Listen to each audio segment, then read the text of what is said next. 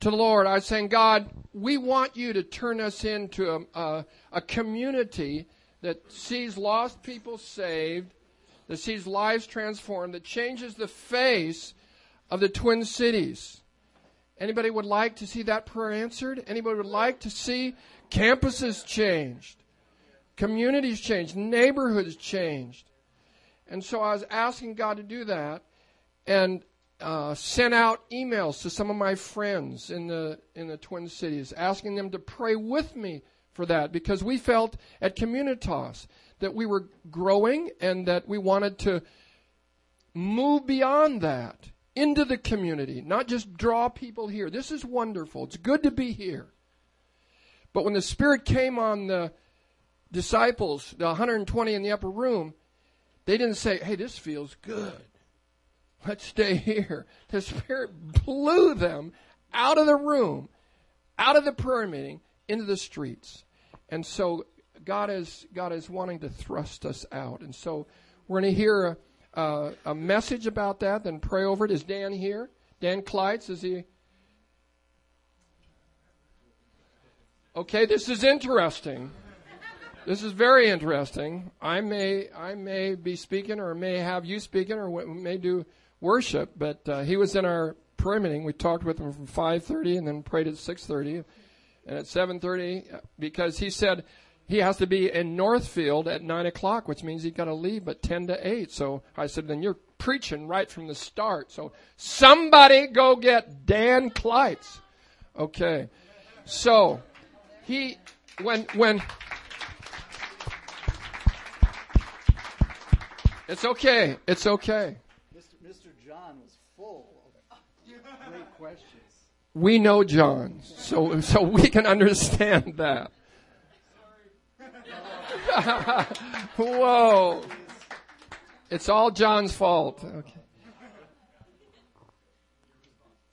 So Dan Dan called that day and he had he had planted a church in Northfield and uh, that church has grown and he recently left stepped out so that he can help people who want to plant churches people who want to start ministries and he called me on that day and i said i think god may be in this and so i said come down i want you to meet Communitas people. I want you to talk with them. So we had a time of talking together, a time of praying together.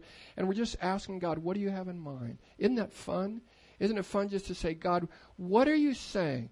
I look over here and I see my sister. I have five sisters. I love each one of them. My dad used to say, I've got, I've got um, five sisters and each one has a brother. Oh, you got ten kids? No, we got six kids. Ha ha ha. So this is this is my sister Lois. She's two years younger.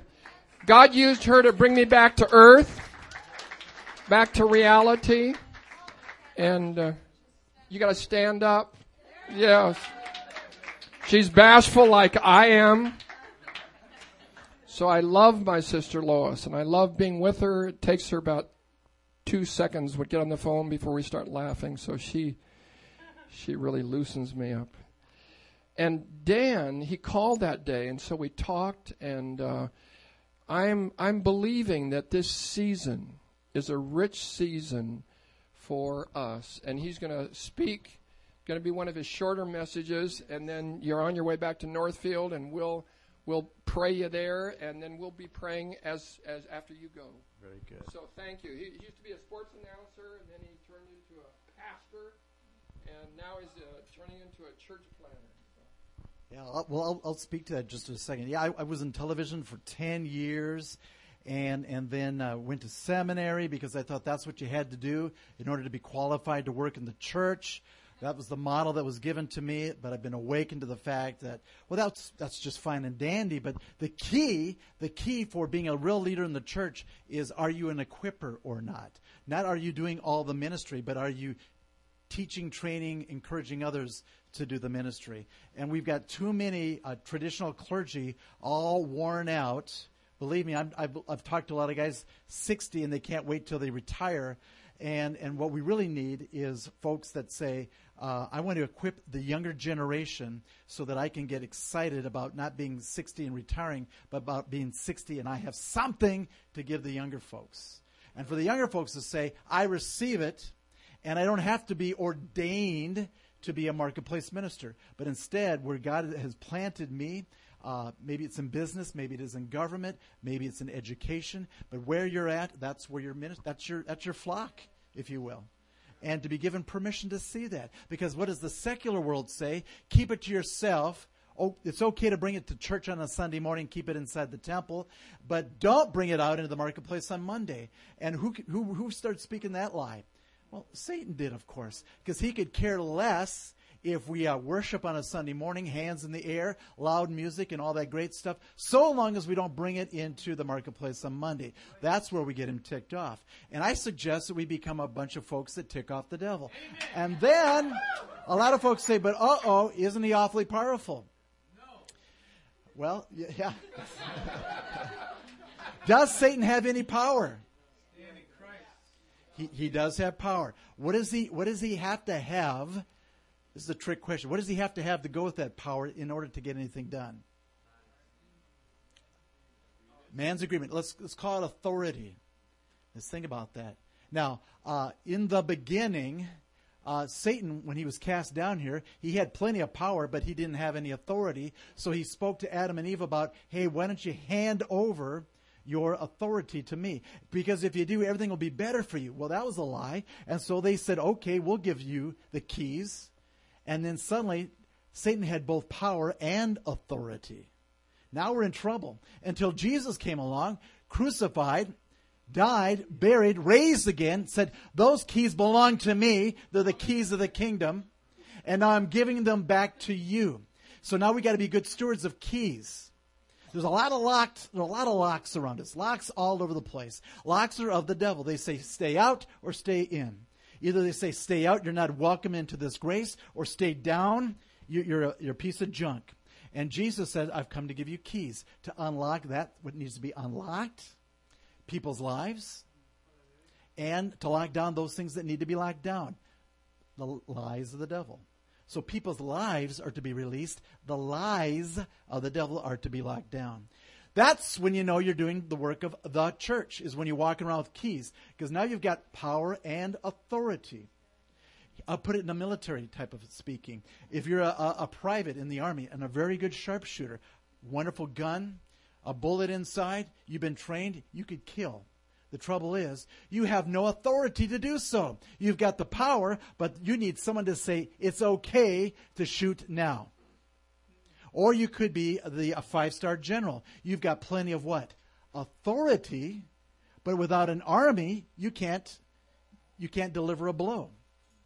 So we need power and authority. Now think to the Great Commission. Matthew 28, Jesus has been raised from the dead. He's conquered sin and death. He has the keys of the kingdom have been handed over and say not even the gates of Hades will prevail against you. So start acting like it. Instead of acting like victims, act like victors. You've got a key, and when you have a key, locked doors begin to shake. They go, oh, dang. Here comes Alice. She's got keys. I am no longer any good. That's right. So he comes along, and the, and the last thing he says to his disciples is, All power and authority have been given to me. By who? The five star general, God Himself. So Jesus now, who says the Father and I are one and the same. So when he speaks, we know that it's God speaking. All power and authority have been given to me by the Father. And now what? I give it to you. And he blows it on us. Now, take the key. It doesn't belong to me. Yes, it does. Well, who said so? Jesus did. Right? So now you've got the power and the authority, not because you're so great, but because God is so great and He's given it to us. To do what? Jesus says, greater things than I. A lot of people say, I can't do greater things than Jesus.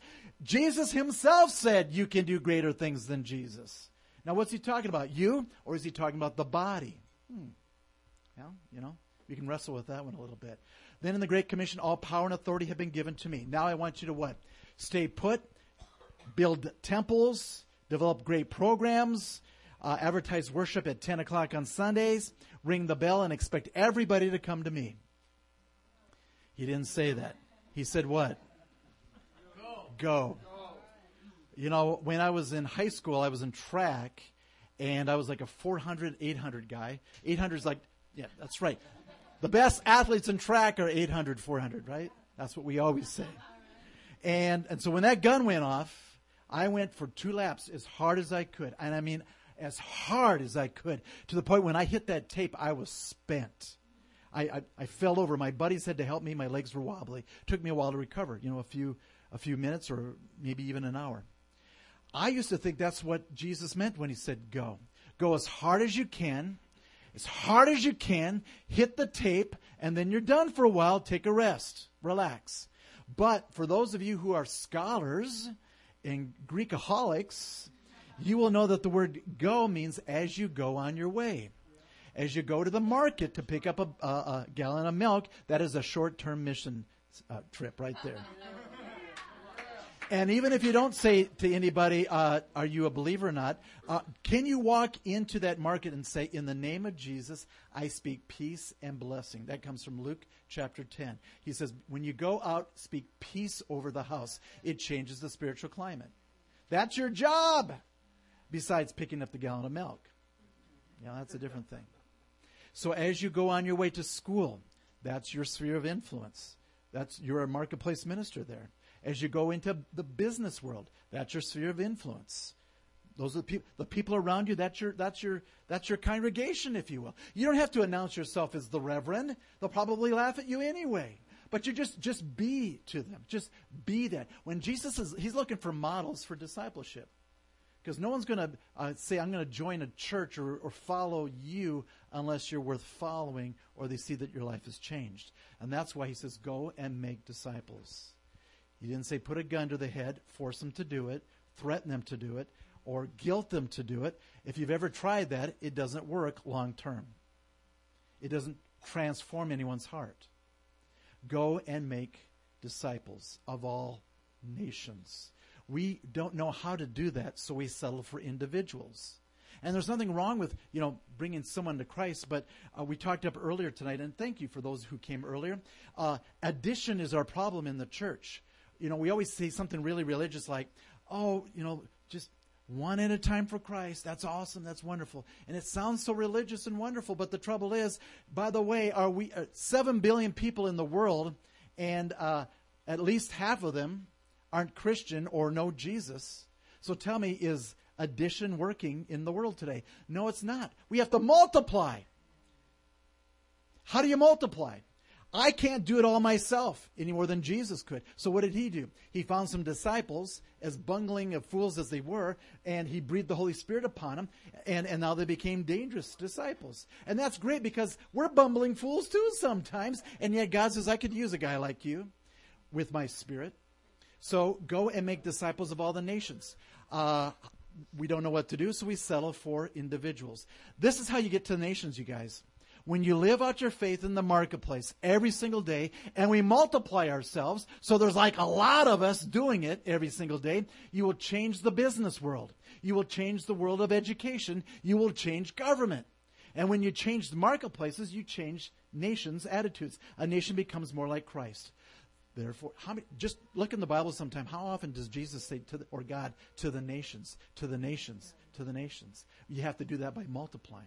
So go, therefore, he says, and make disciples, followers of me, of not just individuals, and settle for that's good enough, or we did our best, but we multiply for the sake of the nations. Baptize them. In other words, bring them into the fold. Help them die to themselves to be raised again to a new life. Bring them into a body. And then he goes on and teach them a whole bunch of head stuff about me. So they're really smart about all sorts of Bible study trivia. He didn't say that and, and, and Bible study is wonderful and important, but he said, teach them to what? You guys know it? To obey. Teach them to obey. To obey what? Follow me. And by the way, while you're doing this, you're not by yourself.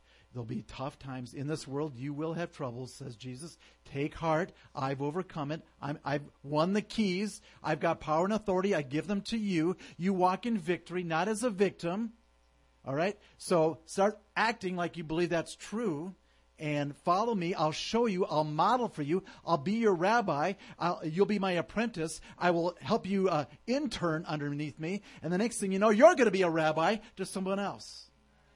And rabbis were always the oldest guy in the room. So that means Jesus, as the oldest guy in the room at age 33, that means no one was older than 33. Isn't that interesting? Now, here's the deal the older you get, you know, the cool part, there's some good things to getting older, all right? You can hold, there's no one older than you, so you are the head rabbi. Why are you looking at me? I, that was just, that was an accident. Yeah. We talked about this upstairs. One of the great things about getting older is you're supposed to be getting stronger in your faith. So even as your body may fail you, you still have something to contribute. And and young folks will are, are am I not right? Are looking for someone to, that says, I care enough about you and, and I want to impart into you uh, the God stuff that I've been given and, and my wisdom, godly wisdom, to you so you can multiply it. I bet young people are just hunkering for that kind of stuff, but older folks don't know that.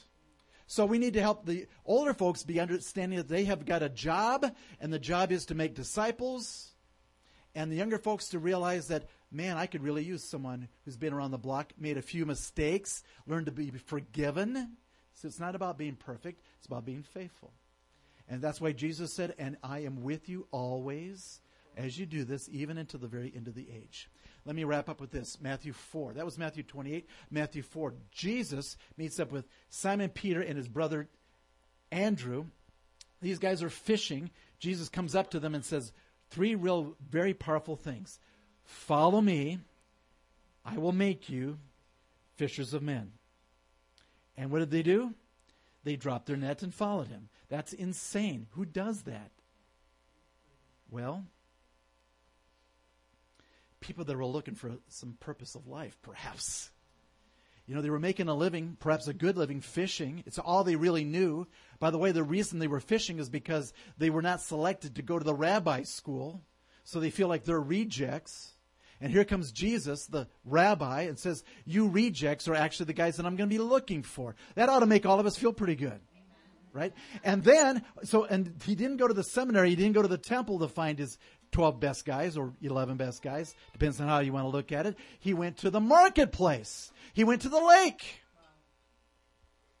And he called those folks not out of a job. He said, I could use guys that are skilled fishermen. They're tenacious. They work hard. They, they can battle storms. They don't quit. They provide for their family. They provide for the community. I could use some church planters that think of the community like that. So he didn't go to the fat cats in the temple who sit around all day going, hmm, I'm holy, I'm holy. I'm looking for guys that are out there working, that have a heart for people that are broken and hurting and I'm going to train them in a seminary called Follow Me. That's the new seminary. Follow Me.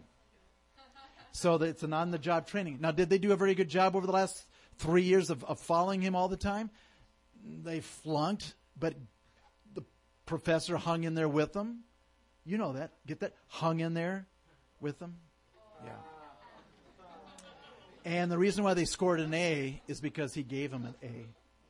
Not because they earned it or deserved it it's because God desires to give it. Yeah. So follow me. I will make you. I will transform you.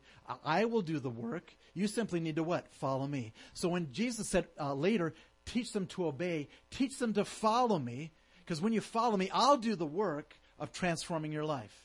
What's your work involved? Trusting Him enough to follow Him. And how, what will happen? He will transform your life so that you'll take the skills of life, whether it's in business or, or whatever thing you go into or whatever thing you're into now. You are a disciple who is a, a minister of your sphere in your marketplace with an impact that's important. And pastors like myself appreciate that because I can't go into a business and, and, and preach or, or teach or anything because uh, I'm not an employee there. They'll kick me out. But you are, and they're not going to kick you out. Now, I didn't say jump on your soapbox and yell, "You brood of vipers, repent or die." But I, but look up uh, Luke chapter ten sometime, and Jesus says, "Bless and speak peace, uh, develop relationships, trustworthy ones, so the unchurched can trust you." Because right now they're kind of looking at you. I don't know if I can trust a Christian. They've had a bad experience or two or three, and then the next step is begin to minister to them And the next step is then proclaim the kingdom of God has come near.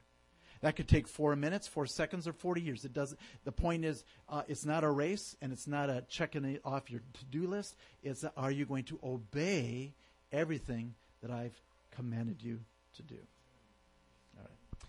Father God, in the name of Jesus, I pray blessing upon this gathered group here tonight. Father, that uh, you will begin to light fires, relight fires, or reawaken us to a greater calling of our place in the marketplace. Father. Help us hear you say, Follow me, so you can transform us, make us into something that we are not, and yet using us for who we are. We thank you for the privilege of being your followers, your disciples. In Jesus, Jesus' name, amen. Thank you, Dan. Let's thank Dan.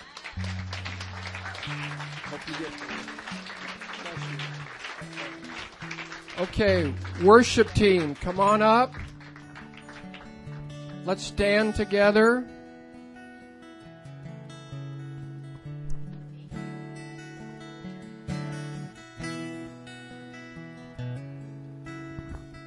Thank you that you've chosen us. Thank you that you've called us. Thank you that you empower us. Thank you that you give us a mission. You give us a destiny. You give us a purpose. We're not here by chance. We're not just taking up space on the planet, but you have a plan for us. It's not a generic plan, individualized. Answers to the way we are wired, God. Thank you.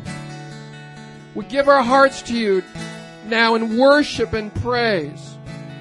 But we also give our hearts to you to be instruments of your love to a dying world. Do it in our hearts, O oh God.